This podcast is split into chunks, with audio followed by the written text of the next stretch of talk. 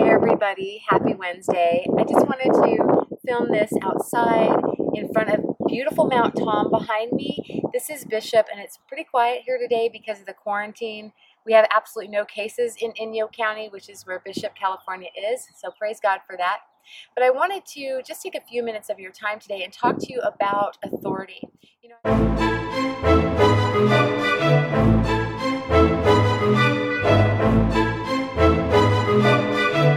I've been in the church my whole life, and there is so much confusion on what Christians are supposed to submit to and what they're not supposed to submit to. We as Christians are told in Romans 13 and in 1 Peter that we're supposed, supposed to submit to all government authority. Now, what that doesn't mean is it doesn't mean we're supposed to submit to every ordinance that is given to us by non Christian governments. I know a lot of people in the church have a problem with this, but they don't say anything. And I know a lot of people outside of the church hold the church liable for that. They say that you're supposed to obey everybody, all the authorities that are given to you.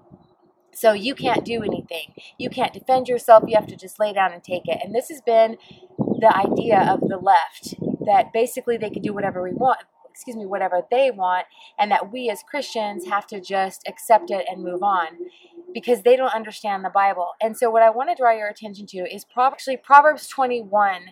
Um, 1 is actually let's where we'll start proverbs 21 1 proverbs 21 1 says the king's heart is in the hand of the lord like the rivers of water he turns it wherever he wishes but that word is is not in the bible actually so if we remove that word then the verse says the king's heart in the hand of the Lord, like the rivers of water. He turns it wherever he wishes.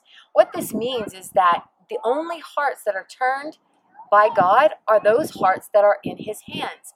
And so, first of all, we have to understand that the King James translators, their king, King James, his heart was in the hand of the Lord. Otherwise, he wouldn't have provoked them to translate the original Greek, the original Hebrew into English for us.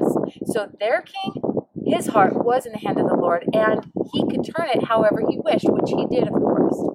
So, what are we supposed to believe? Are we supposed to believe that Christians are to obey every ordinance that comes down from the government? No. Godly authority was set up by God to keep people morally aware, keeping them in line with God's moral code. And when people, authorities, don't do that, we don't have to submit to them. I'll give you a really great instance. What about Hitler? He said to certain Jews, kill other Jews. Well, that goes completely against God. So you can't tell me with any reason that God is the one who's putting every person in charge in every situation at all times.